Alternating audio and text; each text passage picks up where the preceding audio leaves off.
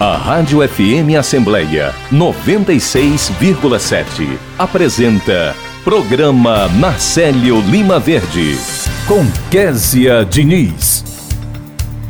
No programa Narcélio Lima Verde desta quarta-feira, a gente conversa com a primeira-dama e líder do Comitê de Responsabilidade Social da Assembleia Legislativa, a doutora Cristiane Leitão, que fala sobre a campanha de arrecadação de livros aqui da Assembleia. O repórter Silvio Augusto está na Assembleia Legislativa e acompanha os destaques que acontecem na casa. No quadro Direitos do Trabalhador, a nossa conversa é com o Subprocurador-Geral do Trabalho, no TST, o Dr. Gerson Marques, que esclarece as leis trabalhistas na prática. Tem entrevista com a coordenadora de imunização da Secretaria Municipal de Saúde de Fortaleza, Vanessa Soldatelli, que fala sobre a vacinação contra a influenza e sarampo para crianças aqui em Fortaleza. A gente conversa ainda com o assessor de comunicação do Corpo de Bombeiros, o Tenente Coronel Juliano Rocha, que fala sobre o incêndio que atingiu dois galpões do depósito de medicamentos do Instituto de Saúde e Gestão Hospitalar em Fortaleza. Já o deputado Acrisio Sena fala sobre como foi o debate que tratou do cumprimento da reserva de cargos para pessoas com deficiência e para reabilitados pela Previdência Social por parte das empresas. E o repórter Cláudio Teran está na Assembleia e acompanha os destaques da sessão plenária de logo mais.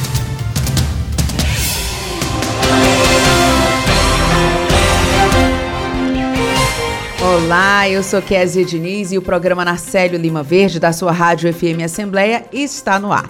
Seguimos juntos até as 9 horas da manhã e além da Rádio FM Assembleia 96,7 é possível acompanhar a nossa produção em vídeo no YouTube e no Facebook da Assembleia Legislativa. Você também pode ouvir o nosso programa no podcast Rádio FM Assembleia, disponível nas plataformas de áudio Spotify, Deezer, Apple Podcasts e Google Podcasts. Basta se inscrever e acompanhar todas as nossas produções. E para participar do nosso programa, enviando algum comentário ou sugestão, adicione o número do nosso WhatsApp 859-8201 4848. Eu agradeço a você desde já pela companhia. Direitos do Trabalhador. Nós já começamos o programa com um quadro conduzido pelo pós-doutor e professor da Universidade Federal do Ceará, Dr. Gerson Marques, que atua no Tribunal Superior do Trabalho como subprocurador-geral. Doutor Gerson, quais as novidades de hoje? Muito bom dia para o senhor. Bom dia, Kessia. Vamos começar hoje com notícia boa, vamos falar de dinheiro, né? Dinheiro na conta sempre é bom. Pois é, hoje começa, ser, o, hoje é o primeiro dia de saque do FGTS, aquela medida que autoriza o saque extraordinário do FGTS, foi autorizada há pouco tempo pelo governo brasileiro, pelo, pelo presidente, pelo ministro Paulo Guedes, e hoje, dia 20 de abril, começa o saque do FGTS, para quem nasceu em janeiro.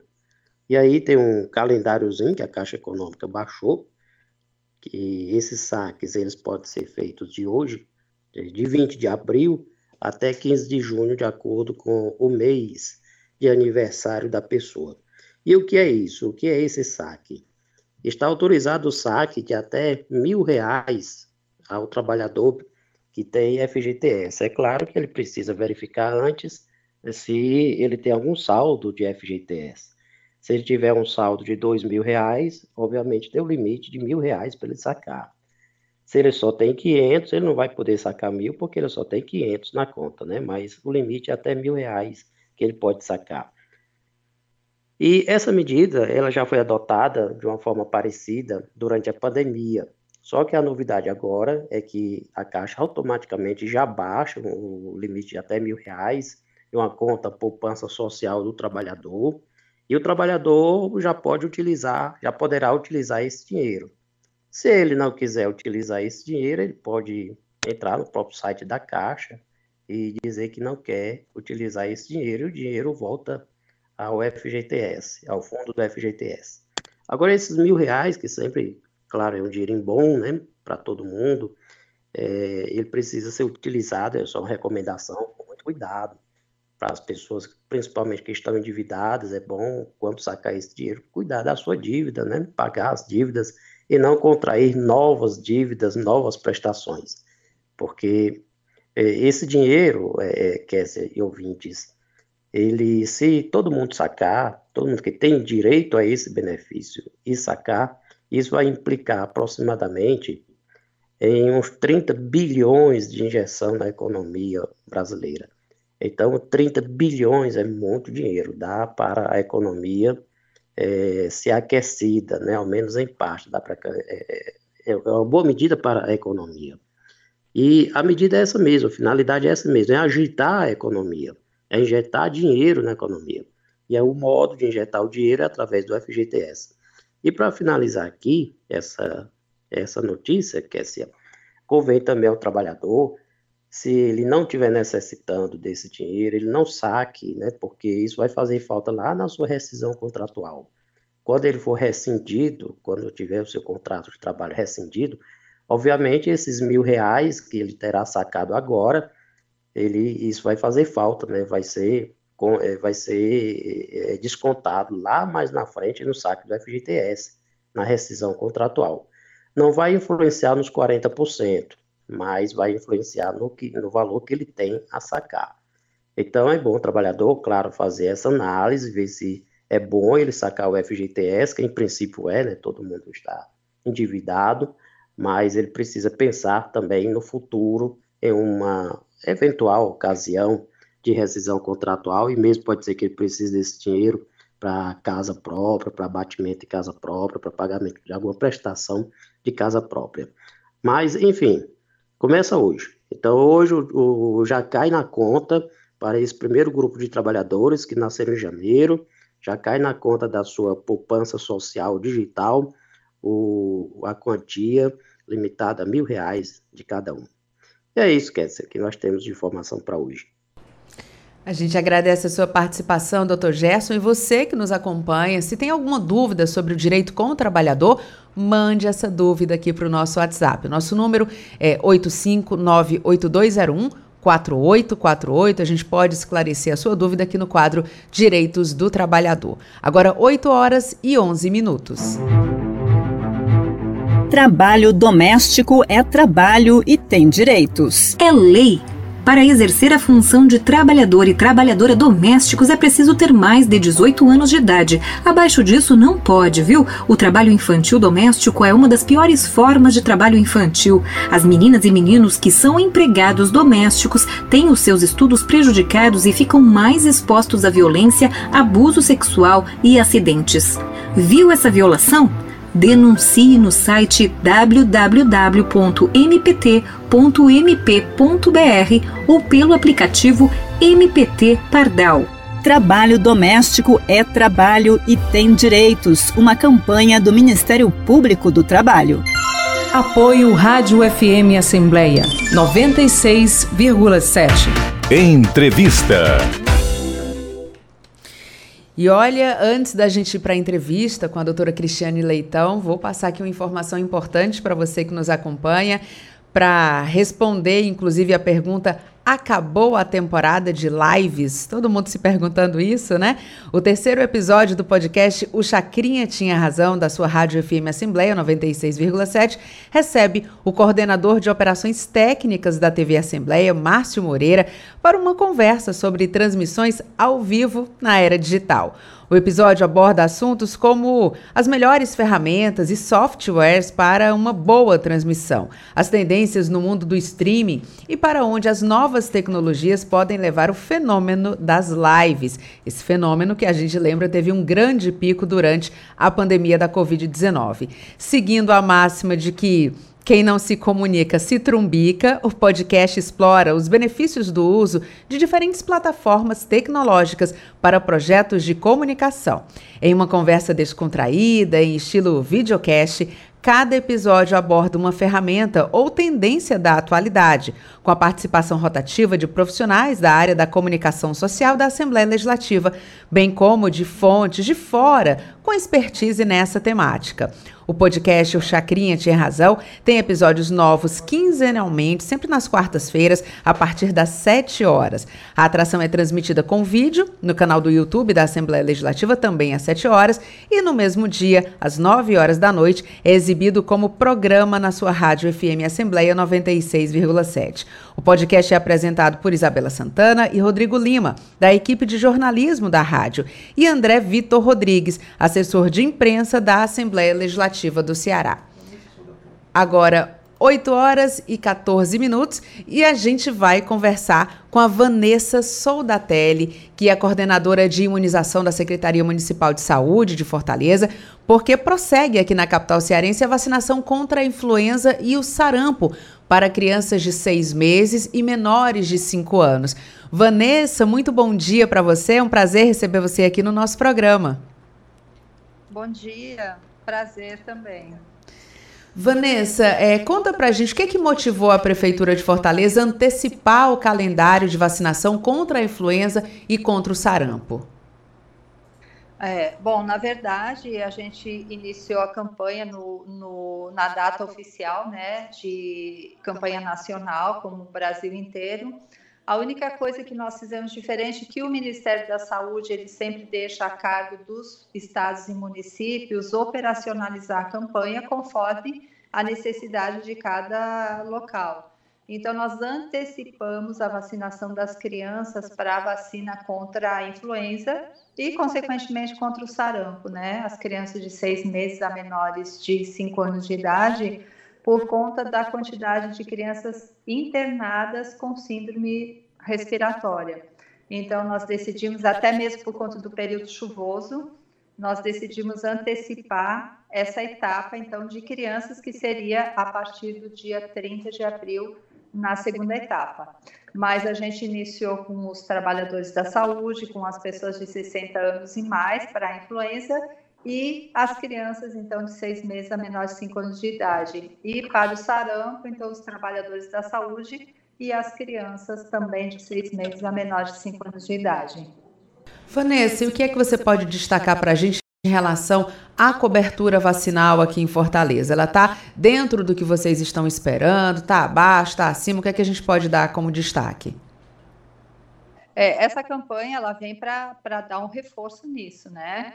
É, as nossas coberturas vacinais 2021 sofreram um impacto por conta da pandemia, então a gente agora nesse 2022 a gente está fazendo essas buscas, né, dessas crianças para a gente poder proteger um número maior de crianças e adolescentes e adultos, enfim, aqui em Fortaleza e o Brasil inteiro está trabalhando nisso porque essas baixas de cobertura não foi só em Fortaleza, foi no Brasil inteiro, no mundo inteiro, né, por conta da pandemia.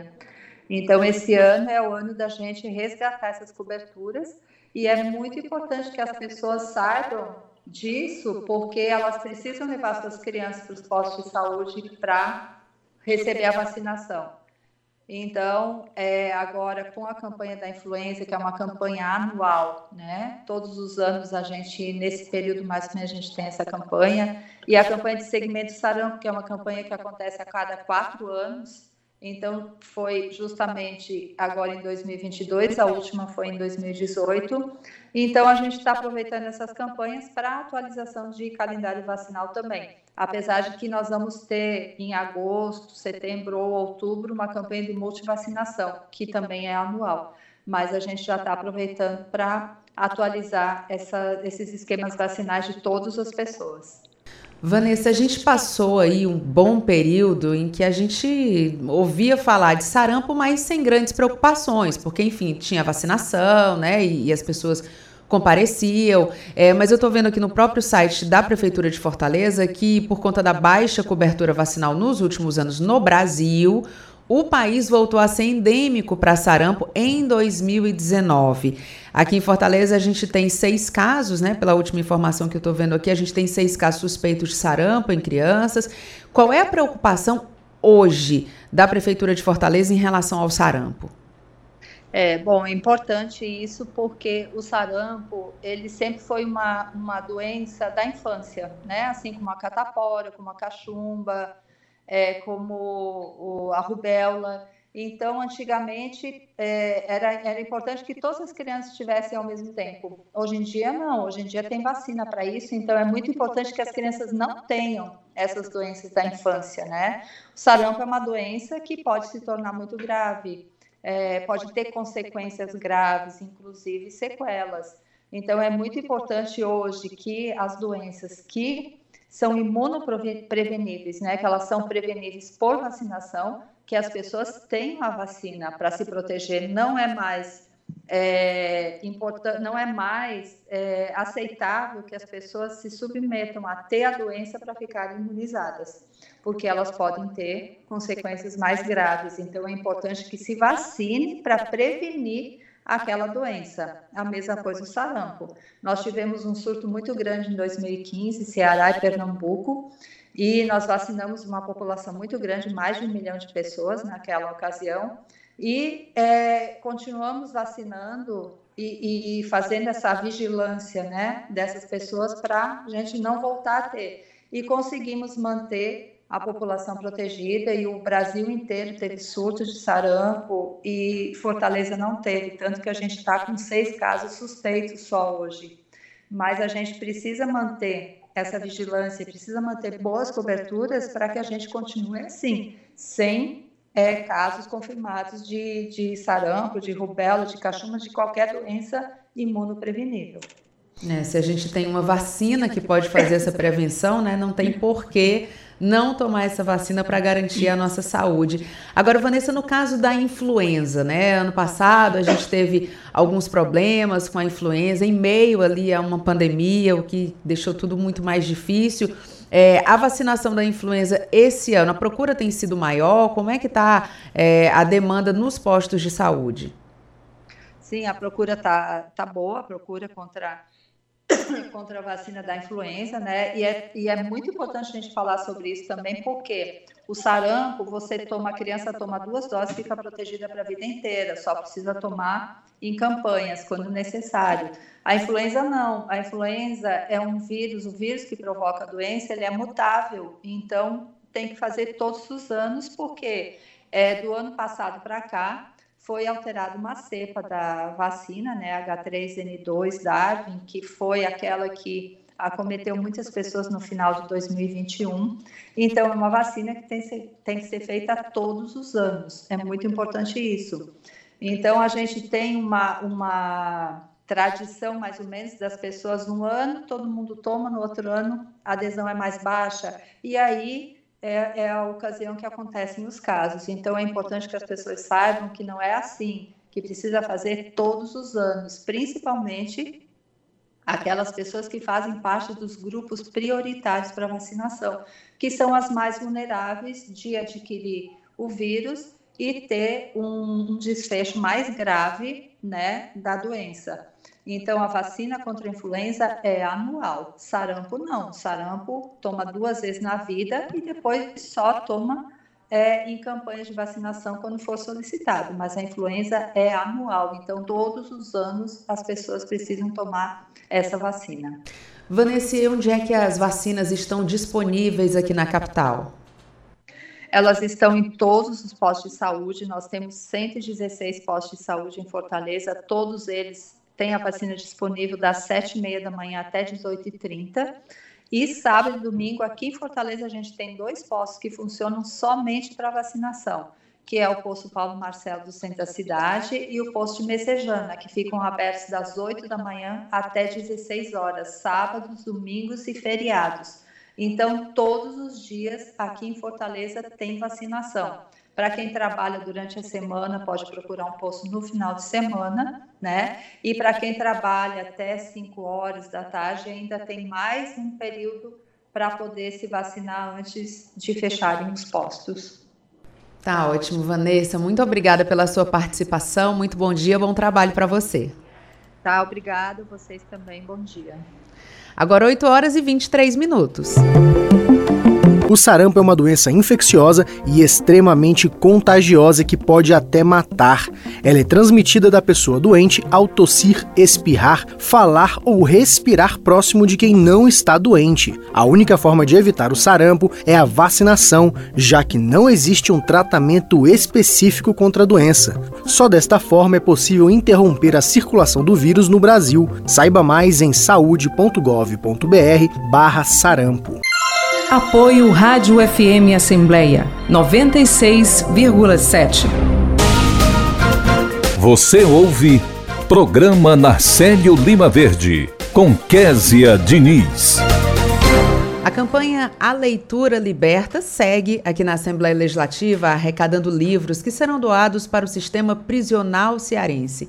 Sobre esse assunto, a gente vai conversar daqui a pouquinho com a primeira-dama e líder do Comitê de Responsabilidade Social aqui da Assembleia Legislativa, a doutora Cristiane Leitão, para a gente saber um pouquinho o balanço dessas ações, como é que você faz para realizar a doação, até quando essa campanha deve seguir, todas essas informações a gente vai tentar nesse contato com a doutora Cristiane Leitão, que é primeira-dama da Assembleia Legislativa. Agora, antes da doutora Cristiane, a gente está tentando contato aqui com ela, vamos para a participação do repórter Silvio Augusto, que está aqui na Assembleia e conversa com a gente. Muito bom dia, Silvio. Bom dia, Kézia, bom dia a todos. O Procon Fortaleza vai notificar as operadoras de telefonia por descumprirem o ato normativo da Anatel, que determinou, Kézia, o uso obrigatório do prefixo 0303, 0303 em ligações de telemarcas. Falar mais sobre esse assunto, saber mais detalhes, vamos conversar com o coordenador jurídico do Procon Fortaleza, doutor Ayrton Mello. Bom dia, doutor Ayrton. Bom dia, bom dia, Kézia, bom dia, ouvintes da Rádio Assembleia. Bom, o Procon Fortaleza, diante do ato normativo baixado pela Anatel, que determinou que as ligações de telemarketing viessem previamente acompanhadas do número 0303, estão já em vigor para o serviço móvel informes de consumidores, denúncias de consumidores de que isso não estava sendo é, efetivado, ou seja, continuavam recebendo ligações de telemarketing sem a identificação do número 0303. Em decorrência disso, o PROCON notificou as operadoras Claro, Vivo, é, Oi e TIM para que elas apresentassem informações e também informasse ao PROCON o cumprimento da medida objeto do ato normativo da Anatel.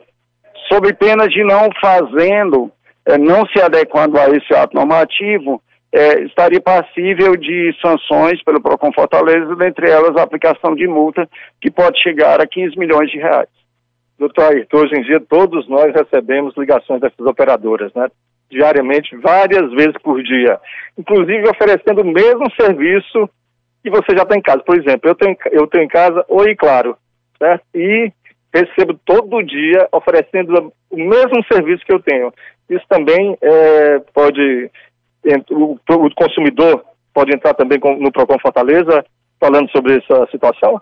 Sem dúvida, isso caracteriza sim ligações de telemarketing, né? Estão te oferecendo produto ou serviço e é, o consumidor deve ter essa informação prévia de que se trata de uma ligação de telemarketing para que possa recusar de pronto, de imediato, além de poder determinar o bloqueio dessas ligações através de serviço específico que é disponibilizado pelo DECOM na, no Ministério Público do Estado do Ceará.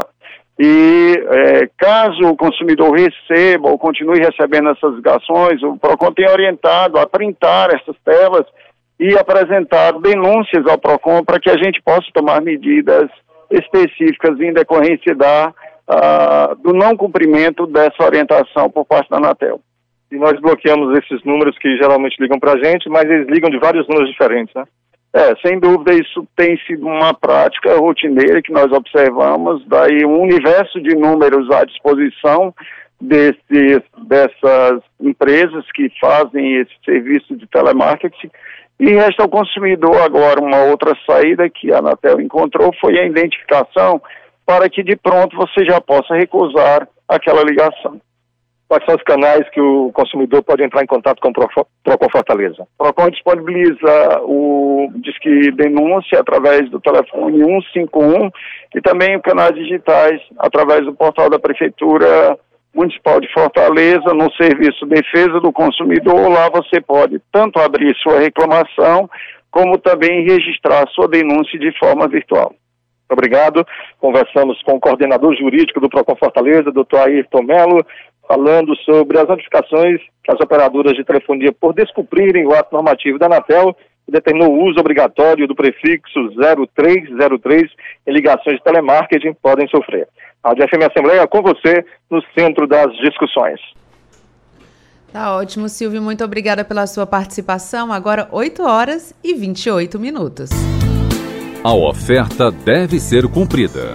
A informação é um dos direitos básicos do consumidor. Assim, quem comprar um produto ou contrariar um serviço oferecido por meio de propaganda de qualquer tipo e não tiver sido clara e corretamente informado quanto às suas características e restrições, e depois descobrir que ele não corresponde às suas expectativas, tem o direito de reclamar junto à empresa, exigindo que a oferta seja cumprida. Caso a empresa se negue a resolver o problema, deve-se recorrer aos órgãos de defesa do consumidor ou à justiça. Pode-se optar por acionar o juizado especial civil se o valor da ação não ultrapassar 40 salários mínimos. Até 20 salários mínimos, você não precisa ser acompanhado de advogado. Exerça sua cidadania, conheça e reclame seus direitos. Uma dica da Proteste Associação Brasileira de Defesa do Consumidor. Mais informações no site www.proteste.org.br. Apoio Rádio FM Assembleia 96,7. Entrevista. A campanha A Leitura Liberta segue aqui na Assembleia Legislativa arrecadando livros que serão doados para o sistema prisional cearense. Sobre esse assunto a gente conversa com a primeira-dama e líder do Comitê de Responsabilidade Social da Assembleia, doutora Cristiane Leitão. Doutora Cristiane, muito bom dia. Bom dia, bom dia a vocês todos da Rádio Assembleia, bom dia a todos os ouvintes, bom dia a todos os nossos servidores da Casa Legislativa. Estou aqui à disposição de vocês. Doutora Cristiane, como é que estão as doações até o momento? O que é que a gente pode destacar nessa campanha? Bem, essa campanha, a Leitura Liberta, ela nasceu de uma parceria que nós estamos realizando com o Senai. O Senai nos motivou a realmente dar continuidade a uma campanha que o Senai já realiza, arrecadando livros e ajudando ao sistema prisional. E nós, enquanto Comitê de Responsabilidade Social, compramos essa ideia e levamos para todos os nossos servidores da casa, pedindo a colaboração de todos. E essa campanha ganhou uma força muito grande e conseguimos levar para fora do parlamento. Hoje nós temos um grande parceiro que é o Farias Brito, né? a, questão, a questão educacional, eles estão fazendo juntamente com a gente essa campanha, colocando em todas as sedes, em todos os colégios da rede Farias Brito, e lá os alunos estão também envolvidos nessa campanha, arrecadando livros. Né? Estamos também com parceria com a Salse, com o Movimento das Mulheres do Legislativo, com as Mulheres do Brasil, ou seja, várias instituições da sociedade civil realmente compraram essa ideia, né? Assembleia, juntamente com o Senai, e estamos fazendo essa campanha lindíssima aí, a Leitura Liberta. Doutora Cristiane, é, como é que as pessoas podem fazer para doar? Existe algum tipo de, de livro específico que vocês incentivam a doação? Ou pode ser é, sobre qualquer tema, um romance, é, enfim, qualquer tipo de livro? O que é que é prioridade? Pode ser qualquer tipo de livro. Inclusive, dentro do, do sistema educacional Farias Brito, eles estão até colocando, doando inclusive os paradidáticos já lidos pelos alunos, os livros de alta ajuda, os livros de romance, os livros de literatura, Bíblia Sagrada, ou seja, tu, todas as leituras são bem-vindas. O importante é a gente dar oportunidade né, às pessoas que estão no sistema prisional de ter a oportunidade da leitura. Eu acredito muito que a leitura muitas vezes toca a alma e liberta as pessoas, ou seja, transforma o ser. Através de uma leitura, você entra ali naquele contexto e vê a sua vida ali e pode ser criado através da leitura um outro propósito de vida, um novo projeto de vida. E isso eu acredito muito que vai ser muito importante para a gente dar é, essa transformação do ser dentro do sistema prisional. Né? Então, assim, a leitura ela tem é, essa, essa característica né? da gente assim, entrar na leitura ali no livro e realmente, puxa vida, projetar às vezes um novo projeto de vida. Doutora Cristiane, até quando a campanha segue e quem quiser fazer a doação deve se dirigir aonde? Isso, nós estamos arrecadando os livros até domingo, né, ou mais tardar segunda-feira de manhã, porque o evento nós iremos fazer na segunda-feira, dia 25, às 17 horas, no auditório Murilo Aguiar, aí no Parlamento Cearense, onde nós iremos fazer a doação para o secretário de Segurança, né, para a Secretaria de Segurança. E vai ter um momento também lindíssimo, que vai ser a publicação do livro Enxergando o Invisível, que são a, esse livro foi escrito com muito carinho, com muito amor e por, por mim, por outras autoras. Nós colocamos nesse livro toda a gestão sistêmica, todos os projetos que nós conseguimos implantar juntamente com o nosso presidente, deputado Evandro Leitão, nós conseguimos implantar os projetos para trazer essa gestão sistêmica para dentro do parlamento. Então, são projetos, nós colocamos nesse livro todos os projetos implantados, então também haverá a publicação desse livro. Então, vai ser um momento, a leitura liberta, na segunda-feira, dia 25, às 17 horas, nós vamos fazer esses momentos e outras pessoas que também trabalham com a questão da cultura de paz dentro do sistema prisional também irão ser homenageadas. Então, vai ser um momento muito rico. Né? Conto com a participação de todos, de todos os ouvintes, de todos os servidores. Né? É, um, é um momento assim realmente de integração entre as pessoas, ou seja, todas as pessoas. O, o judiciário irá participar, o executivo irá participar, o legislativo irá participar, ou seja, todos os poderes se integrando para, faz, para realizar né, esse ato da leitura liberta, realmente colocando a oportunidade das nossas, dos nossos irmãos até que estão ali cumprindo pena, ter essa oportunidade da leitura. E aí essa entrega pode ser feita até segunda-feira de manhã para a gente fazer a doação à tarde. Os pontos de coletas estão sendo no, nos colégios Farias Brito e na Assembleia Legislativa do Estado do Ceará. Doutora Cristiane, muito obrigada pela sua participação. Nós vamos com certeza acompanhar esse evento na segunda-feira e a próxima semana a gente fala um pouco mais também sobre esse assunto. Muito obrigada pela sua participação e muito bom dia. Eu que agradeço sempre a parceria da, da Rádio Assembleia, da TV Assembleia, né, da comunicação da casa, realmente são parceiros que sempre se juntam a gente nessas ações de sociais que a gente leva tantas coisas boas para toda a sociedade cearense. Muito obrigada. A gente que agradece. Agora 8 horas e 37 minutos. Ah, eu quero aprender a ler, né? E escrever, né? porque é importante para pegar um ônibus não precisar de ficar é, na parada a gente ai perguntando os outros, né? A alfabetização ainda é um desafio. Assim como a Dona Maria, milhões de brasileiros não conseguem identificar corretamente um ônibus ou ler um aviso em uma placa de trânsito. Alfabetizar para ler o mundo. Uma parceria Rádio Senado. Apoio Rádio FM Assembleia 96,7. Você ouve Programa Narcélio Lima Verde, com Késia Diniz. Entrevista. É, agora o Corpo de Bombeiros apura as causas do incêndio que atingiu dois galpões do depósito de medicamentos do Instituto de Saúde e Gestão Hospitalar.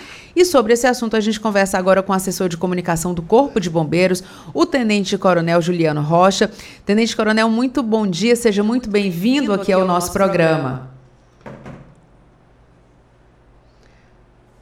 Alô, o senhor me escuta? Acho que não, acho que a gente teve uma pequena queda aqui com o Tenente Coronel Juliano Rocha, não tem problema, daqui a pouquinho a gente volta a falar com ele, mas eu vou aproveitar então essa pequena queda aqui na nossa comunicação para a gente já começar uma outra entrevista com o deputado Acrisio Sena, que está aqui nos nossos Oi. estúdios, já acompanhando o nosso programa.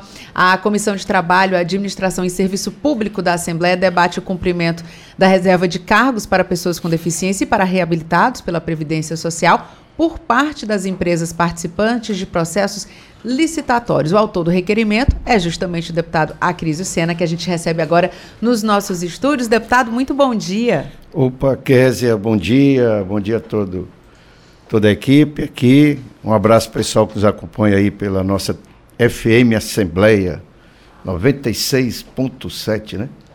É... Peraí que eu estou antenado. Bem, né?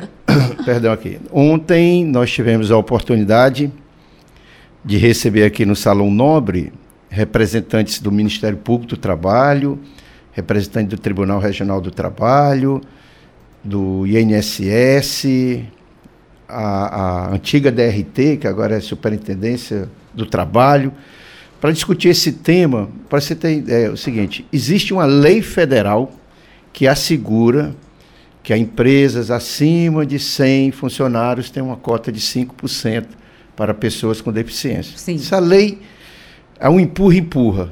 Né? Foi preciso criar uma outra lei para dar obrigatoriedade no cumprimento da lei. Só coisa de Brasil, né? Uma lei para poder reforçar para ser o cumprimento da lei. E o que, que é?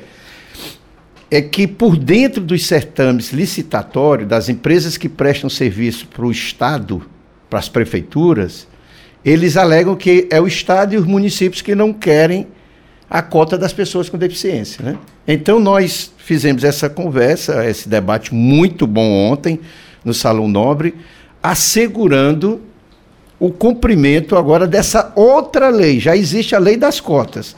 É a outra lei que assegura que nos certames licitatórios esteja contido já essa questão dos 5% das vagas para as pessoas com deficiência. É muita gente Hoje teria o desrespeito a essa lei, as empresas, as grandes empresas não comprem, não comprem, e teríamos que ter hoje toda uma preparação do ambiente, teríamos que ter toda uma reformulação do IDT para poder recepcionar. Para vocês terem ideia, só em Fortaleza, no, nos dados do IBGE de 2010, são 700 mil pessoas com deficiência. E no estado do Ceará, 2 milhões.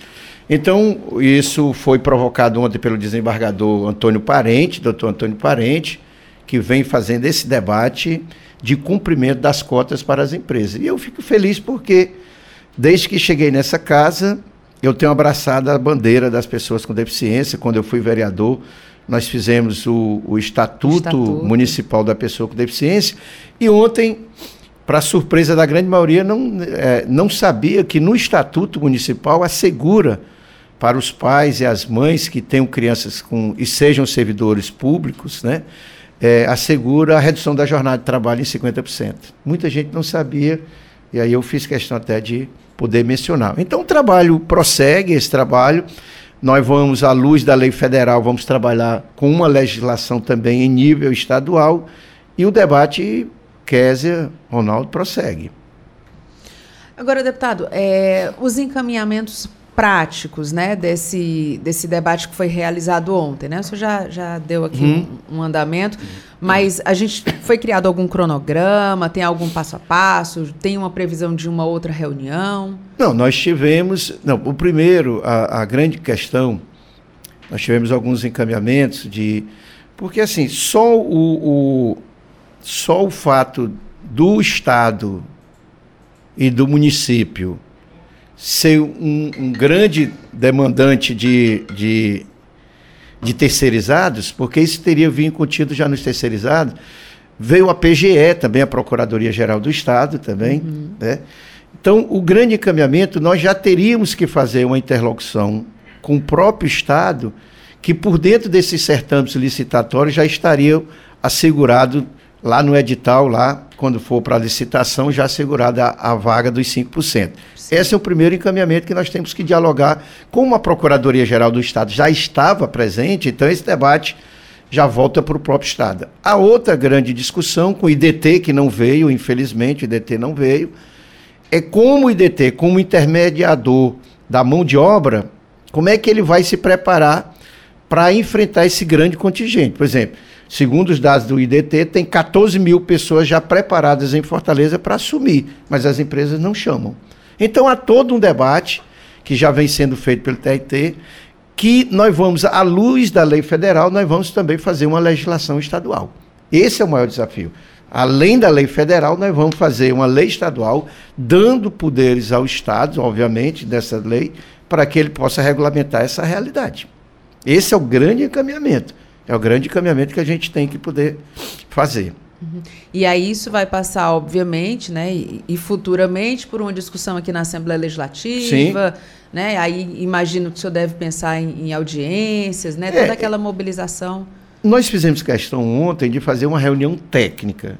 Sim. A vantagem da reunião técnica é que é uma reunião estritamente de trabalho. Obviamente você debate, mas você debate, mas tem encaminhamentos como esse. PGE, como é que vai tratar, vai lidar daqui para frente com a comissão de licitação é, no, nos editais a, constando os 5% das pessoas com deficiência. Porque aí as empresas não vão dizer o seguinte, que fica no jogo de empurra-empurra.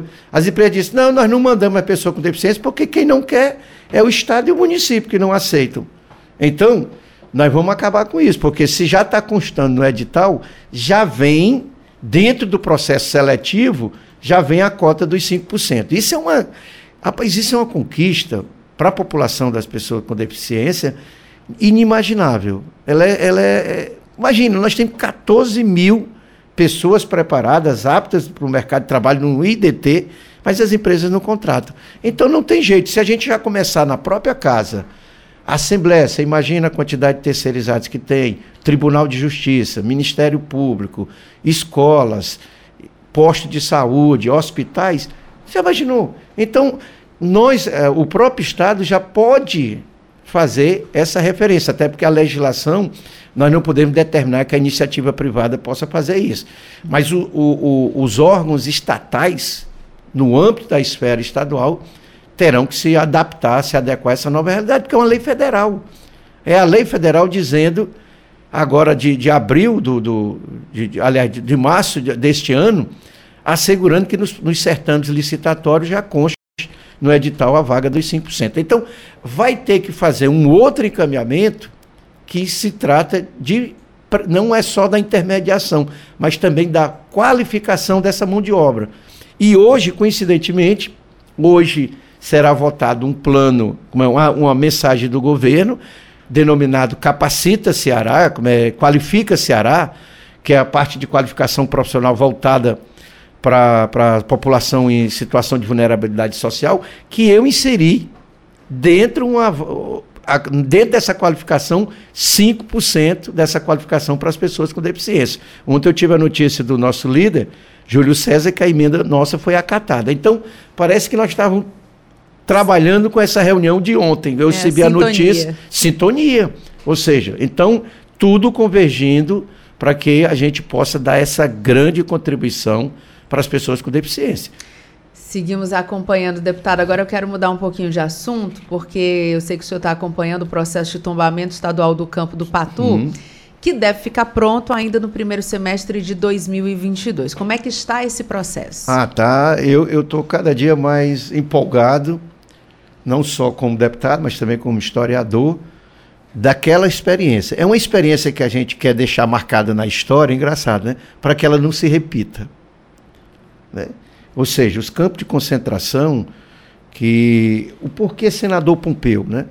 Porque senador Pompeu é onde está o sítio, o sítio arqueológico, o sítio histórico lá dos casarões que os ingleses construíram quando foram para a barragem, construíram a barragem do Patu, né, no início do século, e depois de 32 abandonaram e virou, terminou virando campo de concentração. E aí tem todo um, um, um, uma história que é, é, é, é envolve até Fortaleza aqui, Otávio Bonfim, Pirambu, também tiveram essas experiências como senador Pompeu. Mas era tudo aquele estilo, daquelas barracas, aquela forma que no, com o tempo se degradou e perdeu-se no tempo, né? Mas aí o seguinte, nós tivemos na Secretaria de Cultura do Estado, juntamente com a Prefeitura Municipal, todo o staff da Prefeitura, da a Ruth, o Kleber, Secretaria de Educação e de Cultura estiveram é, eles estiveram presentes. O Instituto Federal, que está dando uma grande contribuição, principalmente no trabalho aí relevante do nosso reitor Valdir Menezes.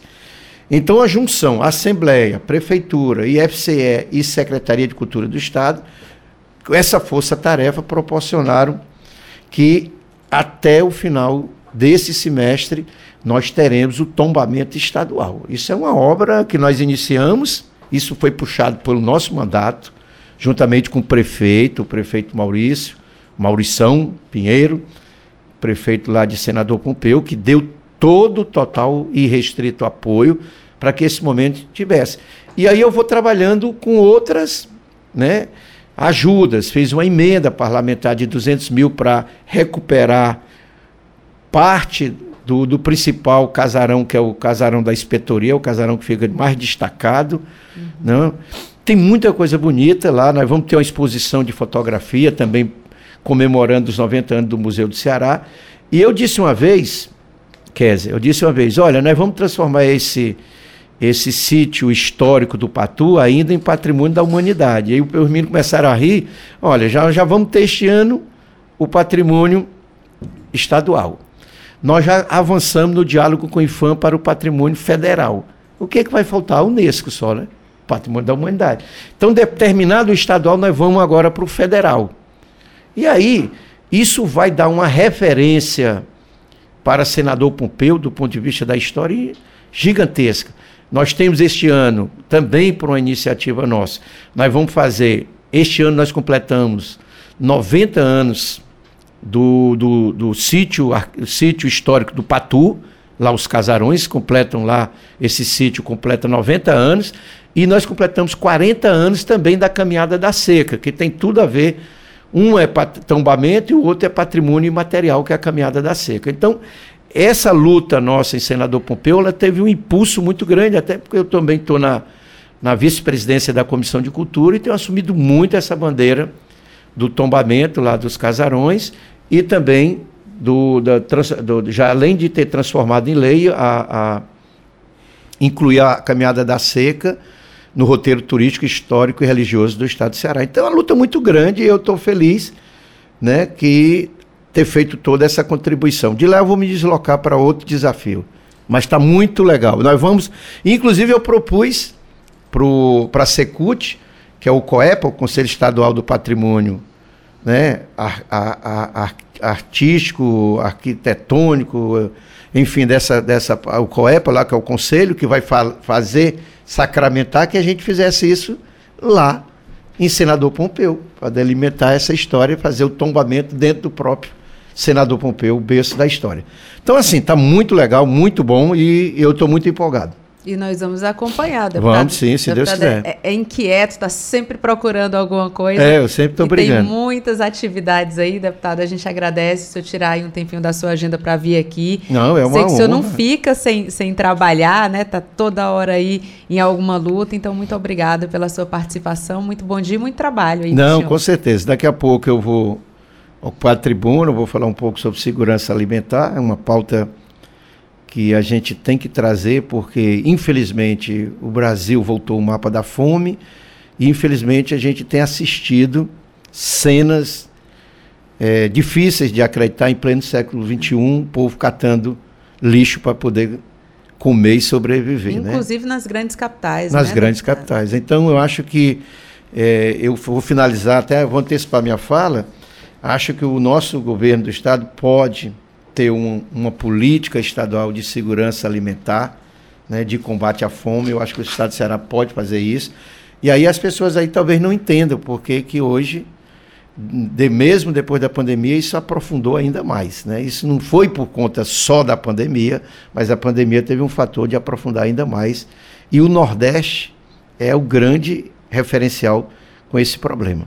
Mas aí é um outro debate que não, eu vou retomar isso lá na tribuna. E o seu pronunciamento, os nossos ouvintes acompanham também na transmissão aqui da Rádio FM Assembleia. Deputado, muito obrigada pela sua participação e bom dia. Eu que agradeço. Bom dia. Agora, 8 horas e 53 minutos.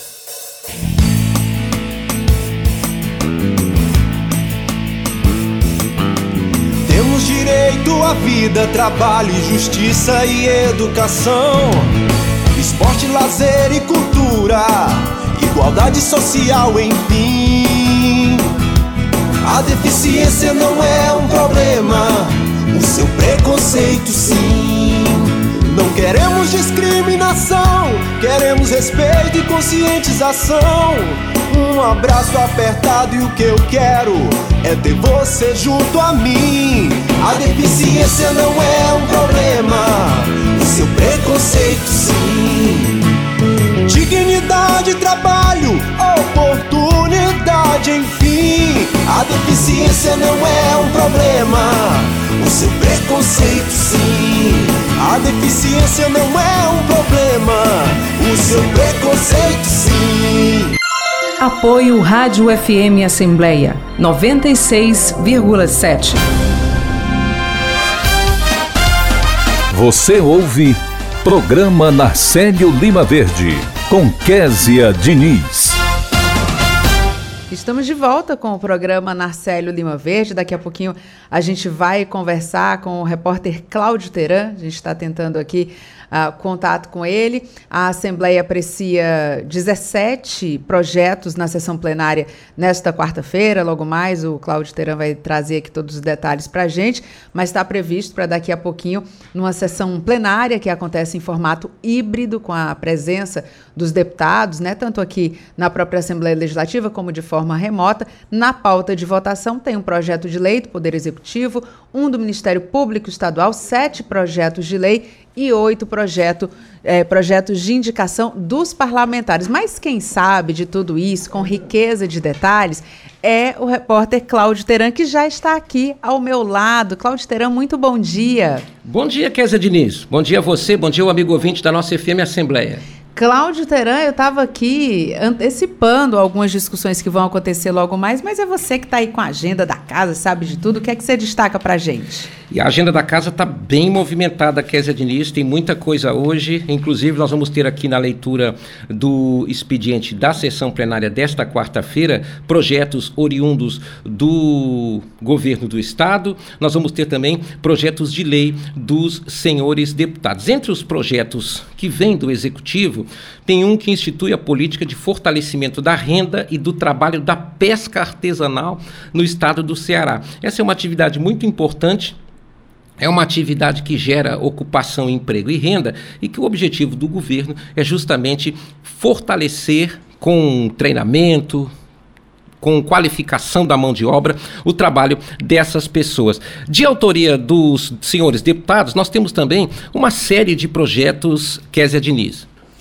Cláudio Teran, você quer voltar para o seu lugar, Cláudio Vou voltar para o meu lugar. Vai voltar ali para o seu lugar. Cláudio Teran estava igual aqui, Fátima Bernardes e William Bonner nos bons tempos, sentados aqui um do lado do outro, mas agora ele volta lá para a bancada dele. Você que está vendo o programa através das redes sociais, agora já viu que o Cláudio Teran está bem posicionado e pode continuar a dar os destaques aqui, Cláudio Teran. É mais um rostinho bonito FM Assembleia. Quer dizer, olha só, o deputado Leonardo Pinheiro é, tem um projeto, é um dos, dos projetos que vai ser lido hoje, em que ele denomina José Neilson da Silva o trecho da CE que liga o distrito de Assunção, no município de Solonópole, ao distrito de Betânia, lá no município de deputado Irapuã Pinheiro. O deputado justifica que José Neilson da Silva foi um batalhador pela revitalização e modernização dessa estrada e vem daí a, a, homenagem. A gente, inclusive, já contou aqui na FM Assembleia, em outras ocasiões, que os deputados geralmente atendem pedidos da sociedade para esse tipo de homenagem, quando eles denominam é, areninhas, rodovias e outros equipamentos públicos são projetos de lei que são lidos na sessão e apreciados depois nas comissões técnicas. O deputado Soldado Noélio tem um projeto de indicação que dispõe sobre a proibição da perda do tempo de contribuição previdenciária e do direito à aposentadoria quando cumprido todos os requisitos por lei dos agentes de segurança pública e demais servidores ativos e inativos aqui do nosso estado. Enfim, a pauta hoje está recheada, Kézia. E tem oradores inscritos também, né, Cláudio Terão? Nunca vi tantos oradores inscritos como nesta quarta-feira, viu, Kézia? Tem muita gente querendo falar. O deputado Acrísio Sena, que foi inclusive ouvido aqui pela nossa FM Assembleia agora há pouco, ele cedeu, uh, ele vai falar no primeiro expediente, o primeiro tempo do primeiro expediente. Esse tempo era do deputado Niso Costa, que cedeu para o Acrísio. O segundo tempo será ocupado pelo líder do governo, o deputado Júlio César Filho. No terceiro tempo, o deputado Soldado Noélio deve falar. Depois, novamente, Júlio César Filho. Quinto tempo, Soldado Noélio. E no sexto tempo, a deputada Augusta Brito. O que, que os deputados estão negociando? Como o líder do governo tem dois tempos e o deputado Noélio dois tempos, eles devem falar tempos corridos. Né? Então, hum. ao invés de 15 minutos, 30 minutos para cada parlamentar. No segundo expediente, o tempo também está completamente preenchido. Dr. Carlos Felipe, primeiro orador, segundo é o líder do governo Júlio César, terceiro, deputado Eumano Freitas, o quarto, deputado Sérgio Aguiar, o quinto tempo, Érica Morim e o sexto tempo, o deputado Antônio Granja. O tempo de liderança tem dois parlamentares inscritos: o soldado Noélio, pela liderança do, do União Brasil, e o deputado Renato Roseno, que vai falar pela liderança do PSOL.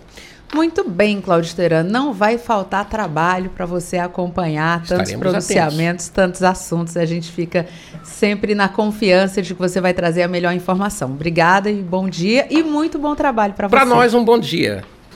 Bom dia, Cláudio Feira. Agora chegamos ao final do programa Narcélio Lima Verde de hoje. Você acompanhou a entrevista com a primeira-dama da Assembleia, a doutora Cristiane Leitão, que falou sobre a campanha de arrecadação de livros aqui da casa.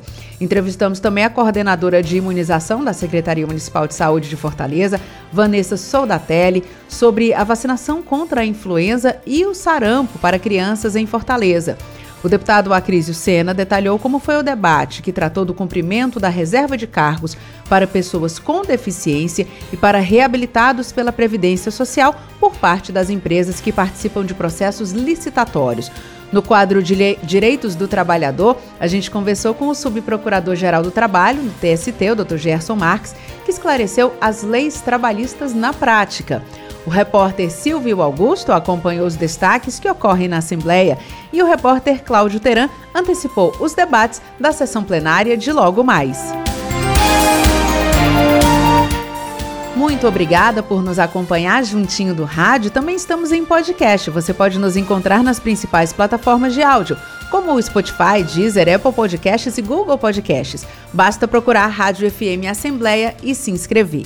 Além de mim, Kézia Diniz, a equipe do programa reúne na coordenação Tarciana Campos, na produção Laiana Vasconcelos, repórteres Silvio Augusto e Cláudio Teran, direção de vídeo Rodrigo Lima, operação multimídia César Moreira. A coordenação de programação é de Ronaldo César e a supervisão é de Rafael Luiz Azevedo. Para participar do nosso programa, enviando algum comentário ou sugestão, anote o número do nosso WhatsApp 859-8201-4848. Obrigada a você que nos escuta pela audiência e lembrando que na segunda-feira nós temos encontro marcado no Conexão Assembleia. Tem entrevista com o cineasta Edu Felistock sobre o documentário que aborda o problema no uso de drogas a céu aberto. Ele entrou na Cracolândia, em São Paulo, e conta todos os bastidores, os detalhes, avança nesse debate sobre o fim desse problema que é mundial. O programa Narcélio Lima Verde volta na terça-feira, mas o nosso encontro no Conexão Assembleia é na segunda-feira, às 8 horas da manhã, aqui na sua Rádio FM Assembleia. Beijo grande para todo mundo e até lá. Tchau.